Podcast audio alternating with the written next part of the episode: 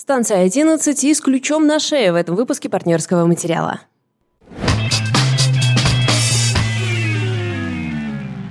Всем привет. Привет, друзья. Сегодня супер переворот. Мы каждый раз очень сильно да, нагнетаем. Ну, потому что это big deal, ребят, это big deal. А, на самом деле мы всего лишь меняемся, и сегодня я буду рассказывать про книгу, а Валя про кино. Но прежде чем мы начнем, а, в сотый раз напомню, что у нас есть бонусы для наших патронов на Патреоне, для тех, кто нас поддерживает, и от одного доллара вы можете получить в том числе дополнительную часть, в которой я сегодня буду рассказывать про, наверное, самое классное кино, которое я посмотрела в этом году. Это «Лакричная пицца». Ребят, Пол Томас Андерсон. Пол Томас. И как бы по специальному запросу будет короткий разбор, как различать всех Андерсонов. Все это будет в патроновской части. А что будет у тебя? Я буду рассказывать про супер-мега-триллер, который я послушала на английском. Часто в патроновской части я рассказываю про книжки, которые я слушаю через Audible на английском, и это просто невероятная вещь. Я гуляла с собакой гораздо дольше, чем она того ожидала на прошлой неделе. Я слушала триллер «The Push», буду рассказывать про него. Окей. Okay. А станция 11? Да, я вы решила, что э, это будет самый лучший выбор для нашего ченджа, потому что я посмотрела сериал по роману, который очень сильно полюбила. Ты тоже его прочитала, да, и да, тоже он, он тебе очень понравился. Так что, друзья, если вы захотите такого пандемического чтения, то станция 11 Эмили Сент-Джон... Сент... Джонс. Мандел. А, станция 11, ребят. Да, вы, вы не промахнетесь. Это великолепное пандемическое и постпандемическое чтение, несмотря на то, что, да, оно, конечно, стригерит некоторые тревоги начала пандемии, но все, кто ее читали, и во всех ревью и я встречала и, в принципе, разделяю это мнение, что несмотря на то, что сначала, да, ты как-то, вау, сильно встревожен, потому что это история о том, как а, почти все человечество вымерло от того, что не смогло справиться с очень заразным респираторным заболеванием, а, через какое-то время ты, несмотря на то, что ты это очень сильно соотнес со своей реальностью, успокаиваешься и как-то в реальности своей видишь надежду, потому что она показывает, что жизнь будет так или иначе продолжаться, наши ценности с нами э, будут, и когда мы не сможем узнать мир таким, какой он есть, и, ну, кто-то выживет, кто-то даже будет счастлив, то есть вот такого рода вещи. Э, соответственно, на HBO и вышел... как это называется, ограниченные серии, мини-сериал, мини-сериал а, «Станция 11», э, который достаточно далеко уходит от оригинального сюжета, но... Ого. Да, в ключевых моментах все же опирается на сюжет станции 11. Да что вам надо, ребят? Слушайте, я просто не афит. Я прочитала сколько? Месяц? Два месяца назад, и я со свежими впечатлениями, поэтому... Да, я на самом деле тоже сначала так критично восприняла очень серьезные изменения, которые они туда внесли. Но в итоге могу сказать, что есть вещи, а, которые сериал ну, не то чтобы испортил, но, как бы, мне кажется, разыграны были лучше в книге. Угу.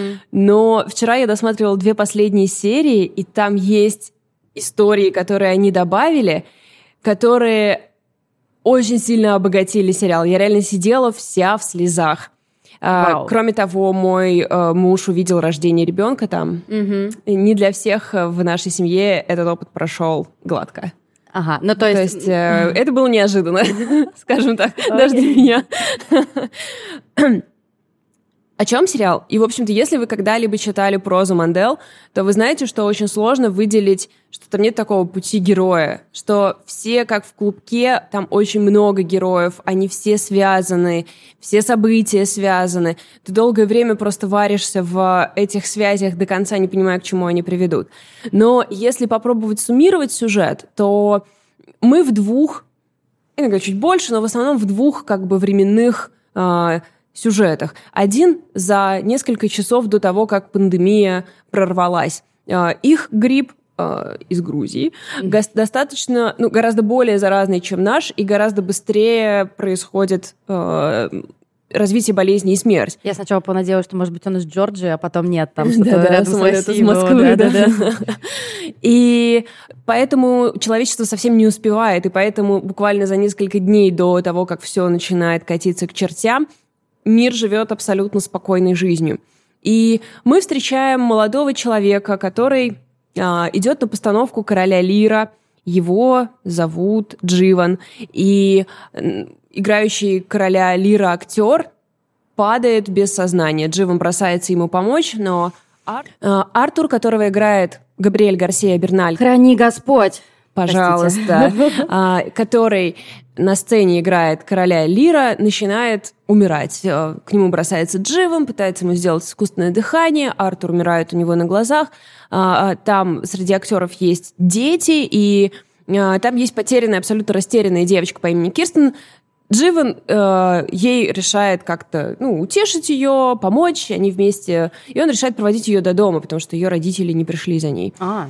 И он, когда провожает ее до дома, получает звонок от своей сестры, которая работает в госпитале. Все переделали. Там, ну, там как бы детали, да.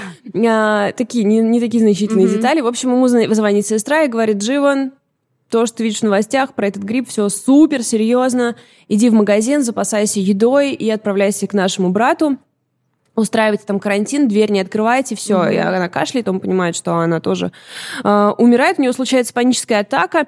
Э, Дживана играет Химеш Патель, и очень забавно, что когда мы смотрели на его паническую атаку в первой серии, мы и буквально на, там, типа, неделю назад мы смотрели с ним «Не смотри наверх», где у него тоже была паническая атака. И я вам должна сказать, этот актер сыграл две разных панических атаки, то есть у него есть в запасе два приема, и я считаю, это уже хороший показатель. Мне кажется, у него в резюме просто такая пухлая папочка, как я умею играть панические атаки, вы видели меньше половины.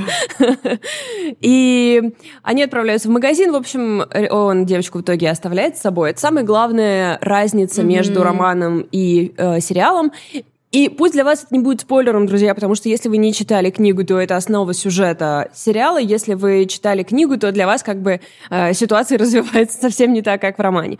Но в романе э, Дживан и Кирстен буквально просто связаны коротким взглядом на сцене. Mm-hmm. Здесь они ключевая пара и вместе проводят первые месяцы, каранти... первые месяцы пандемии.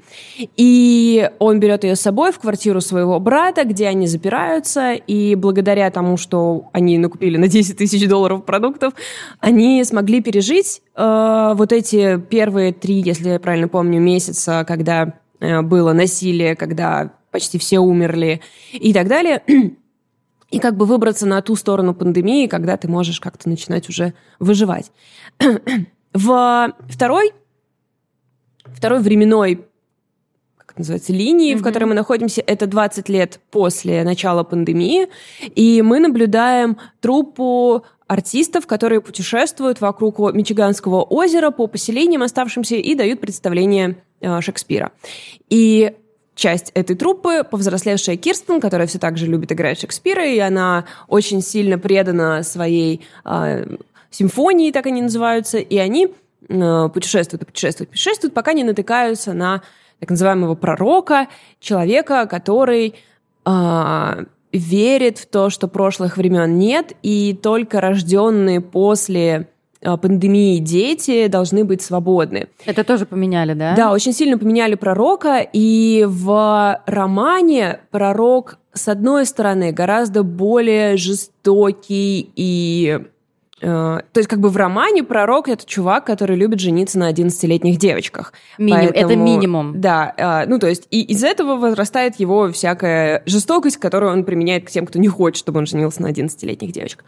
Вот. Ну и он тоже там, конечно, проповедует что-то про новый свет, но в романе пророк скорее абстрактное такое зло, хотя он также связан сюжетно, как и в сериале потом с Кирстен. Мы узнаем, что у них есть общая связь. Вот. Но в сериале он, скажем так, сделан гораздо более... Ну, как это сказать, даже не то, что интересно, а, на нем намотано гораздо больше сюжета. Угу. В сериале пророк верит в то, что дети спасают как, ну, как сказать, э, дети единственные, кто достойны жить в новом мире, угу. потому что все, кто умерли в пандемию, они как бы были а, и те, кто выжили после пандемии, типа это наказание было. Слушай, это очень крутая на самом деле мысль. Мне кажется, это хорошее нововведение. Знаешь, что мне напомнило? Я, к сожалению, не помню название книги. Ты мне рассказывала и всем вам про, про роман, в котором тоже был апокалипсис, связанный с климатическими изменениями или грядущий, и там как раз дети обвиняли своих родителей за то, что они не смогли сохранить для них планету. Да, это было в, э, в Children's Bible, это была очень клевая тема. Вообще, на самом деле, вся климатическая сейчас, по-моему, литература, по крайней мере, то, что я вижу из критики, она строится на этом конфликте условной э, Греты и, и политиков. То есть, и Трампа. Да, да, да. То есть э, следующее поколение сто. То есть сейчас писатели считают, что следующее поколение сто процентов будет винить во всем э, нас и, скорее, типа, поколение до нас. А мы такие, типа... Мы такие, ну, мы ничего не могли сделать, как бы, мы просто да, смотрели. Мы были слишком маленькие. И Ди Каприо, я снял для вас, не смотри вверх, долбанные миллениалы, что вам еще нужно вообще? А, важный момент, наверное, отметить, что Кирстен играет Маккензи Дэвис, и я знаю, что а, как бы существуют люди, и я отношусь к этим людям, которые считают, что это невероятно красивая, удивительная женщина, достойная гораздо больше появляться у нас на экране. А, она играет, ну, есть, короче, особенность такая, что в сериале они очень сильно добавили драмы и сюжетных поворотов, потому что роман, он очень гладкий, очень мягкий. мягкий да. И даже если там что-то происходит, то есть, конечно же, там что-то происходит, то есть мы все равно движемся из точки А в точку Б, но все какое-то сглаженное, все какое-то на уровне таком, что жизнь идет своим чередом. Это знаешь, как что? Я просто вспомнила, э, как вы все знаете, миллион раз рассказываю, у нас есть своя библиотека, и мы тут иногда с Валей тоже дежурим. И каждый раз, когда ко мне приходят и говорят, а можно что-нибудь, ну, не глупое, но и не вот, чтобы очень сильно тягостное, я говорю, возьмите станцию 11, люди смотрят на, на э, задний оборот, где есть аннотация, и но это книга про пандемию. Я говорю, ребят, да, но это действительно, мне кажется, феномен этой книжки, что при том какая-то трагическая тема, книга на самом деле очень сидящая и действительно дает э, надежду. Но, а в сериале, да. видимо, нет такого, да? Нет, ты знаешь, там есть вот эта надежда, но а, понятно, что если бы они переняли вот этот темп книги, то тогда просто на экране бы ничего не происходило практически. Поэтому здесь постоянно есть какие-то драки случаются, mm-hmm. случаются взрывы, случаются драматические накаленные очень моменты, то, чего книга была лишена. И, конечно, в какой-то степени мне казалось, что это иногда перебор, дрожащие глаза, вот это все, mm-hmm. знаешь, такое. Но я все равно считаю, что пере, ну, снято просто восхитительно. Особо я хочу отметить, наверное, а, сам момент с театральной труппой. Потому что в романе мне показался довольно забавные герои, которых выбрать, чтобы смотреть, типа, актеры, э, как живут актеры после пандемии, ну, не те, про кого ты в первую очередь да, будешь думать. Мысль, да. э, и это очень интересный фокус. Плюс забавно, что они играют Шекспира, и в какой-то момент ты думаешь, блин, ну что за вообще клише? Ну, типа, Шекспир. В романе есть такой момент, что они думают, давайте ставить что-нибудь новенькое, давайте рефлексировать, ля-ля-ля. В нет, э, сериал идет дальше. Там все цитируют Шекспира просто э, направо и налево. И я думала об этом, что, типа, ну это немножко как-то претенциозно, знаешь, типа, мы все ставим на Шекспира. Я понимаю, Шекспир пережил реальные эпидемии и все прочее, я имею в виду творчество, да, оно с нами до сих пор и все прочее. Но потом, я буквально сегодня вспомнила, что мои подростковые годы я провела в, как в Доме культуры. Э, я была в танцевальной труппе, а все мальчики, которые мне нравились, играли в нашем любительском театре. И что они там ставили? Естественно, гребаного Шекспира с утра до вечера, просто потому что они все мы актеры, мы мы люди театра, поэтому мы ставим Шекспира. И я подумала, блин, ну ведь там на самом деле собрались не настоящие актеры, там же ведь ну, какие-то людишки, чего-то, кто-то имел какое-то отношение к творчеству, кто-то нет до пандемии, кто-то вообще родился уже там в лесу. И понятно, что они обращаются к Шекспиру, потому что это вроде как оп- определение театра. То есть, может быть, через 20 лет дорожная симфония что-нибудь другое поставит. Так что, возможно, я это для себя оправдала. Нет, но мне кажется, это еще, как знаешь, как какая-то константа, что действительно много разного дерьма может произойти, но Шекспир останется. И, возможно, это важно для людей, которые видели, собственно, начало, да, этого всего. Там же много людей, которые, там, не знаю, больше, там, 50, да, да 60. Конечно. И для них важно э, зафиксировать что-то такое постоянное, вот, может быть, заикариться. Да, я думаю, что это именно так, что нас спасет искусство, нас спасет наше наследие, мы сохраним свое человеческое лицо, если будем помнить. Собственно, поэтому там у них есть так называемый музей цивилизации, где они хранят вещи прежних времен. И отдельно хочется отметить то, как э, сработали костюмные дизайнеры, художники по э, костюмам. Художники по костюмам. Я поразилась тому, что вообще, оказывается, а, американская пресса не ленится и берет интервью mm-hmm. просто абсолютно у всех людей, которые что-либо делали для куска культуры. Это, это, это супер круто. Да. Я позавчера всю ночь сидела, потому что я зависла в Инстаграме мастера по маникюру, которая делала всем ногти в эйфории по втором сезоне. Она очень хороша, ребята, обратите внимание. И знаешь, я, я просто, когда смотрела сериал, я думала, блин, вот было бы интересно, конечно, прочитать что-нибудь про их костюмы. И только в конце я подумала, так, наверное, что-нибудь написано. И просто миллиард статей. Я про книжки, особенно на русском языке или что-то такого никогда не встречала. Вот просто мой салют. И э, когда вы будете смотреть, вы обратите на это внимание, как классно там, во-первых, все время все наслоено. Они все время... Э, у них, например, там толстовка, сверху жилетка, сверху пуховик, сверху еще один пуховик, сверху шапка, сверху шапки повешена, толстовка снова здесь завязана и все прочее. То есть они такие все время комочки. И это создает, то есть, ну, и ты видишь, как не случайно это, как не случайно их цвета, как не случайно то и все. Но невероятным образом, конечно, привлекают внимание костюмы, дорожные симфонии, когда они играют. И это такой офигительный эффект, когда ты смотришь на них сначала издалека, и к тебе идет там королева. Она в огромном пышном белом платье, у нее офигительной высоты корона, она вся такая объемная, она просто невероятная. И когда она подходит чуть ближе, ты видишь, что ее корона создана из баночек из-под йогурта, что там какая-то леска. И так касается всего. И когда я стала читать интервью, офигенным слоем оказался тот факт, что они снимали в Канаде во время локдауна и не работали всякие магазины и прочее и одежду они покупали в открытых секонд-хендах, а все остальное они просто реально собрали на помойке. И тем самым как бы они реально создали костюмы из того, что люди могли найти в постпандемическом мире. Офигенно. Молодежь вообще. И это не выглядело как, э, знаешь, как если бы это наш какой-то... Мы с тобой решили, что для, нашего, mm-hmm. для нашей постановки слепим чего-то. То есть, то есть люди делают из говна и палок, но при этом люди с академическим образованием. Это хороший вообще вариант. Получается очень красиво.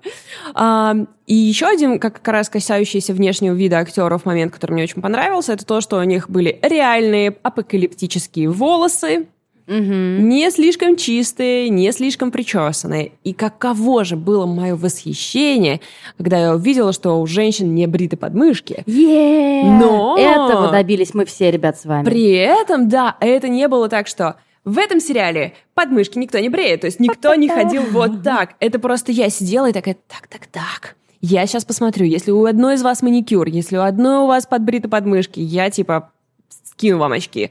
Семик на поиске. Да, да, да. Но в каких-то моментиках ты видишь, что нет. То есть это не огромный акцент, но также это как бы большая достоверность, потому что для меня всегда остается раной сцена драки Андреа Зомби в сериале «Ходячие мертвецы», где мы видим ее идеальный педикюр, где ее ногти покрашены в белый лак. Ну, то есть, какого хера? Ну, знаешь, с другой стороны, я верю в то, что женщина даже в зомби-апокалипсис может найти времечко на то, чтобы сделать себе педикюр, если она сама этого захочет. Как я тебе В принципе, ты права. Если ты вломилась в бутик Шинель, и там лежат э, лаки для ногтей, что может помешать тебе забрать их? Если у тебя есть невыносимое желание вообще. Так в принципе, можно это оправдать ты права, и я, возможно, вернусь к просмотру сериала «Ходячие мертвецы». Просто хотела, чтобы ты полюбила его вновь. Да, да. В общем, друзья, я не могу достаточно сильно рекомендовать этот сериал. Конечно, в нем есть, типа, супер слишком сильные драмы, еще что-то такое, но а, в нем есть очень большое исцеляющее какое-то действо. И в, в нем есть красота, а, например, вот я забыла вернуться к пророку, что он собирает вокруг себя детей, mm-hmm. вот этих постпандемических, и его как бы философия крутится вокруг комикса из прошлой жизни, self-made э, сам издата, очень претенциозного комикса про космонавта, в общем, там такое все довольно пафосное. И все эти дети, они как будто бы живут в этом, космо... в этом комиксе, где сюжет строится вокруг космической станции фантастической. И они тоже, знаешь, в каких-то шлемах, mm-hmm. в каких-то жилетах. И все это собрано из того, что они нашли. И вроде как они как будто герои какого-то, не знаю, клипа Дэвида Боуи в общей сложности. То есть какие-то странные детишки в странных костюмах, которые ходят, преследуют взрослых в новом мире. В общем, супер. Я хотела тебя спросить еще последнюю вещь. Моя любимая героиня, я, к сожалению, забыла, как ее зовут, моя любимая героиня, первая жена Артура, она здесь есть? А, которая Мишель, написавшая комикс, ты имеешь в виду, да? Автор да, комикса. я просто, я просто боялась, думала, что это спойлер. А, нет, по-моему, там это с самого начала, ага. да, дается, что она написала этот комикс. А, да, она там, конечно же, есть. Я имею в виду, какая у нее роль?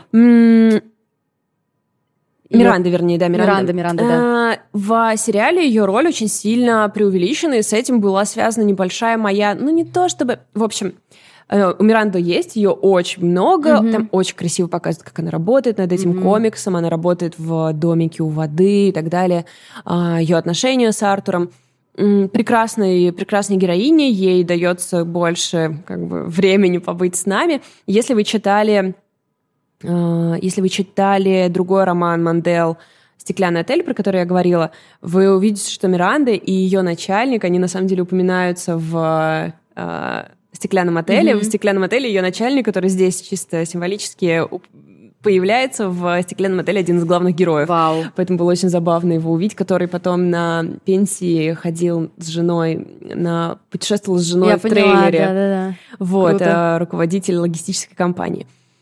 И вот в книге есть, я тебе говорила, что мой самый-самый-самый любимый образ в книге — это самолет.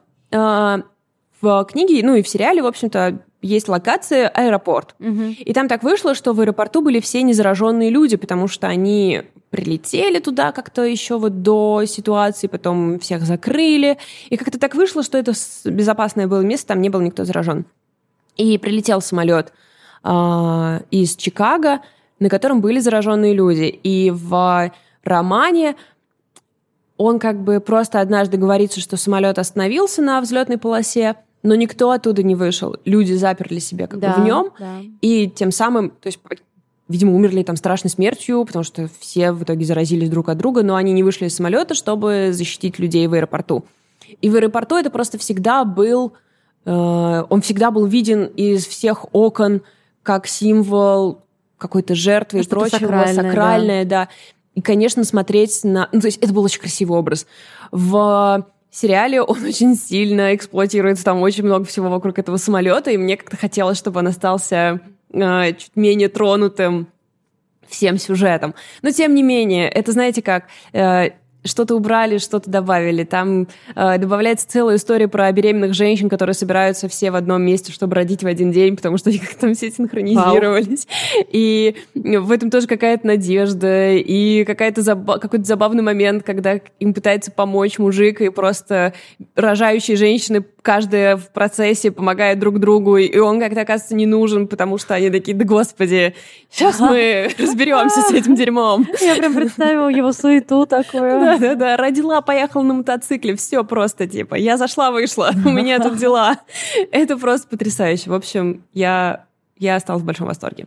Ну, то есть я так до конца и не поняла. Ты говоришь, ты рекомендуешь или... Да, я сто процентов рекомендую, причем я могу рекомендовать и чтение романы, и просмотр, и в любом порядке, потому что они пусть и э, по-разному сделаны, пусть там некоторые акценты перемешаны, но это два разных э, прекрасных произведения, которые опираются на очень важную для нас сейчас тему и дают нам надежду.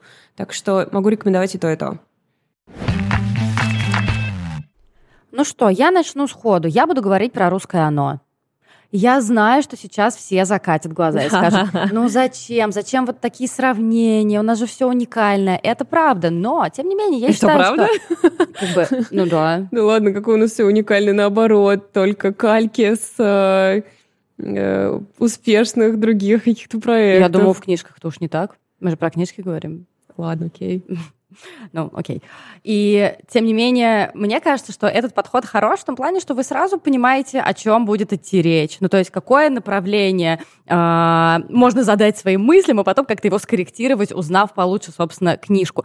Э, я говорю о книге Карины Шейнян, которая называется «С ключом на шее», и действительно оно роднит в первую очередь то, что там есть две линии. Первая — это маленький городок, где главные герои — это дети, а второе — это, собственно, эти же выросшие дети, которые возвращаются в свой родной город, потому что там опять возникло некоторое мировое зло, с которым им нужно побороться.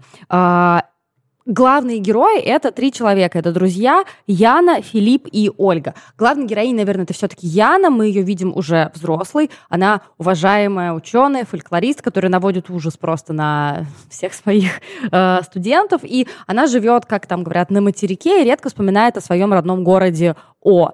Это маленький северный городок, где она жила э, в детстве со своим холодным папой, геофизиком и э, жестокой мачехой. И однажды уже взрослая Яна находит у себя э, такой э, лоскут с нитками с какими-то, с каким-то плетением. И это имитация узелкового письма, которое пришла к ней из прошлого, и когда она начинает его читать, она видит, что там только одна фраза бесконечно «возвращайся домой, возвращайся домой, возвращайся домой».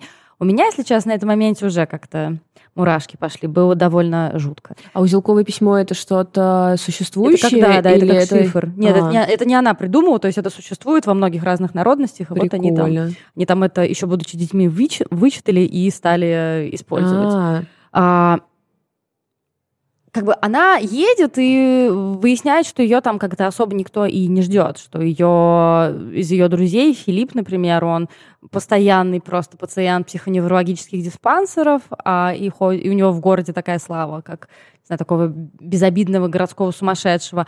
А Ольга вообще считает ее мертвой, как бы, и она воспитывает дочь и работает медсестрой в местном госпитале, и, соответственно, через ее линию мы видим, что в городе начали происходить э, опять такие регулярные трагические события, связанные с детьми, и не то что со смертью детей, а я, мне, наверное, лучше зачитать. То есть детей находят в таком состоянии, что их называют молчунами. Я вам сейчас коротко опишу, как, собственно, эти молчуны выглядят. так. А, сразу после полуночи снова привезли молчуна, на этот раз пятиклассника из Полинкиной школы. Припозднившийся с прогулкой собачник нашел его на окраине японской горки. Лицо маль- мальчишки застыло в маску со сине-красным, неестественно ярким ртом. Но страшнее всего были его руки, сведенные судорогой когтистые лапы в синюшно-багровых пятнах. Увидев их, Ольга едва не завизжала. Дотронуться до них казалось невозможным, будто коснуться скользкой ядовитой жабы довольно жутко. Да. Ну, то есть они живы, но хорошо ли, что они живы? Это, конечно, вопросик. Да. И мы, мы понимаем, что Яну кто-то или что-то вызвало, собственно, для того, чтобы она опять столкнулась с этим злом. И параллельная линия — это детство, в котором она впервые столкнулась с этим злом, если не пробудила его сама. Ну, как бы это, это интрига. И мы видим, что Яна живет э, в условиях, которые как бы сложно назвать адскими, да, mm-hmm. то есть у нее есть дом, у нее есть отец, который с ней как бы взаимодействует, у нее есть мачеха и младшая сестра. И это абсолютный пример очень рядового, очень бытового насилия, которое регулярно происходит над ребенком. То есть ее там как бы никто не избивает, ее там, не знаю, не морят голодом и все прочее. Но постоянное оскорбление, постоянные оплюхи, которые показаны, э, знаешь, очень как-то странно, что Шейнян сумела сохранить одновременно и какую-то скучную рутинность, да, постоянных этих издевательств. То есть мы не видим, что это что-то сверхъестественное. Mm-hmm, Нам кажется, mm-hmm, что да, mm-hmm. ну как бы это ее жизнь, то, что мачеха все время на нее орет, говорит ей, что там, не знаю, ну э, что-то в духе ты такая же шлюха, как тв- твоя мать, ну mm-hmm. стандартная. И при этом мы видим, насколько Яне от этого больно, насколько она м- действительно живет в аду. А, ее мать погибла при очень загадочных обстоятельствах, когда она ходила со своими коллегами, друзьями там куда-то за сопку на озеро Коги. И, разумеется, потом это озеро стало запретным. И, разумеется, куда попрутся наши друзья? Куда бы им попереться еще? Да, давайте мы пойдем на место, где очень загадочным, очень страшным образом погибла мать одного из нас.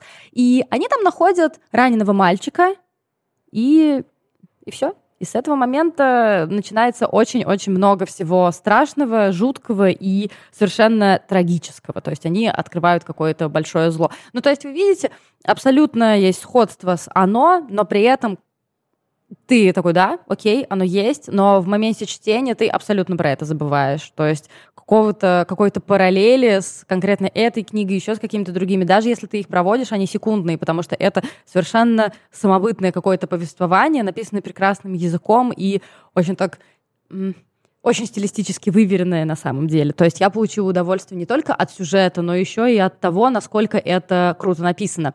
Кто же это все дело написал? А, авторку зовут Карина Шейнян, как я уже говорила, и я посмотрела ее библиографию, у нее есть книги э, такого фантастического толка, например, в рамках проекта «Этногенез». Я, к сожалению, очень мало, в принципе, знаю как про русскоязычную, так и про англоязычную фантастику, но я знаю, что «Этногенез» — это супер популярная серия, это как такая как такой хороший журнал, такие mm-hmm, сборники, mm-hmm. и очень-очень много его кто читает, это пользуется огромнейшей популярностью. И, например, она сама про себя говорит, что для конспирологии прикидываюсь, что пишу фантастику. Подразумевая, что, видимо, она все-таки не очень серьезно относится к жанровым каким-то распределениям. А, но звучит идеально, да, все? Звучит да, очень классно, да, сразу хочется почитать. Вы наверняка сразу такие, блин, Лид, спасибо за наводку пойду и где-то это приобрету. В чем проблема? Проблема, ребята, в том, что в бумаге эту книгу не найдешь, в электронке эту книгу не купишь, и единственное э, место, где, собственно, эту книгу можно достать, это аудиоверсия на букмейте или на Storytel. Нет, конечно, если вы хотите сильно угореть, вы можете найти ЖЖ э, Шейнян, где она выкладывала эту книгу по кусочкам. Да ладно? Да, то есть ты представляешь? Ну, она выкладывала эту книгу по кусочкам, и кто-то, я знаю, что я знаю, что существует пиратская версия. Скажем так, и, скорее всего, просто какой-то человек э, пошел и это все дело собрал.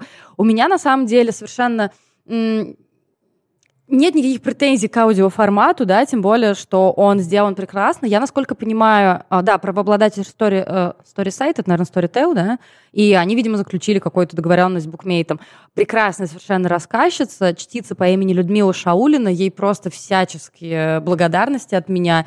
Это очень-очень редкий для русскоязычного, mm-hmm. русскоязычных аудиокниг вещь. А я довольно много слушаю аудиокнижки, когда там сохранена артистичность, да, ага. но при этом она не выпирает. Не актерствует. Не актерствует угу. излишне. Она есть ровно настолько, насколько нужно, чтобы ты э, дополнительные какие-то подпорки, чтобы ты почувствовал страх, чтобы ты почувствовал тревогу, там, ну вот что-то такое. Но при этом, это помнишь, как вот мы все обсуждали смертельную белизну, mm-hmm. начитку, да, ужас. когда просто ты не можешь слушать, потому что первые 10 минут думаешь о том, что насколько чтец перетягивает просто все на себя. И я уже молчу про изображение женских голосов, что просто совершенно чудовищно, конечно.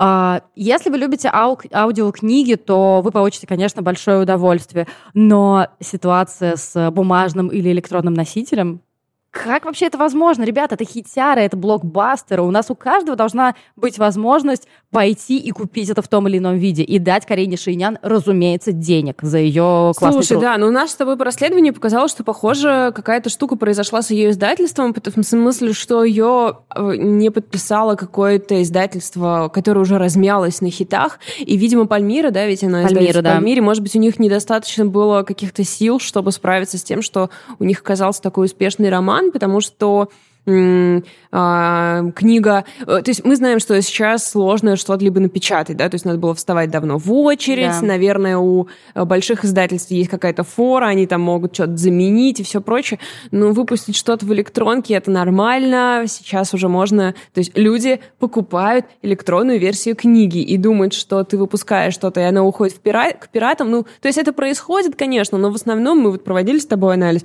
99% наших слушателей потребляют контент а, легальный, несмотря на то, что да, есть возможность его спиратить, но как бы иметь возможность и пользоваться возможностью это две разные вещи.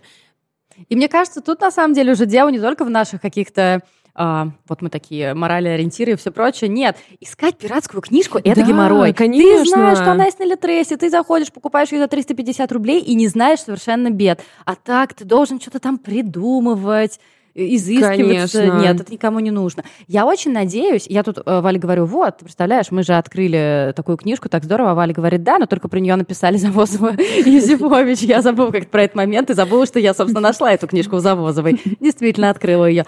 И у меня есть, конечно, надежда, что это, мне кажется, две главные фигуры в литературной критике русскоязычной. Они обе написали абсолютно хвалебные отзывы, и есть надежда, что какие-то издательства пошли к Пальмире, такие, а можно мы как-то вот получим права? Или, Да. можно, что у Пальмира какое-то ограниченное, ограниченное время на права, да, или на ограниченный тираж, и мы скоро увидим либо даже в той же самой Пальмире, либо еще где-то, либо бумажную, либо хотя бы электронную версию. Потому что, ребята, если я всем говорила, что э, суперхит русскоязычный прошлого года это был Риф, тут никто вообще, мне кажется, не спорит по уровню динамики, по уровню популярности, это был Риф, то я хотела бы, чтобы...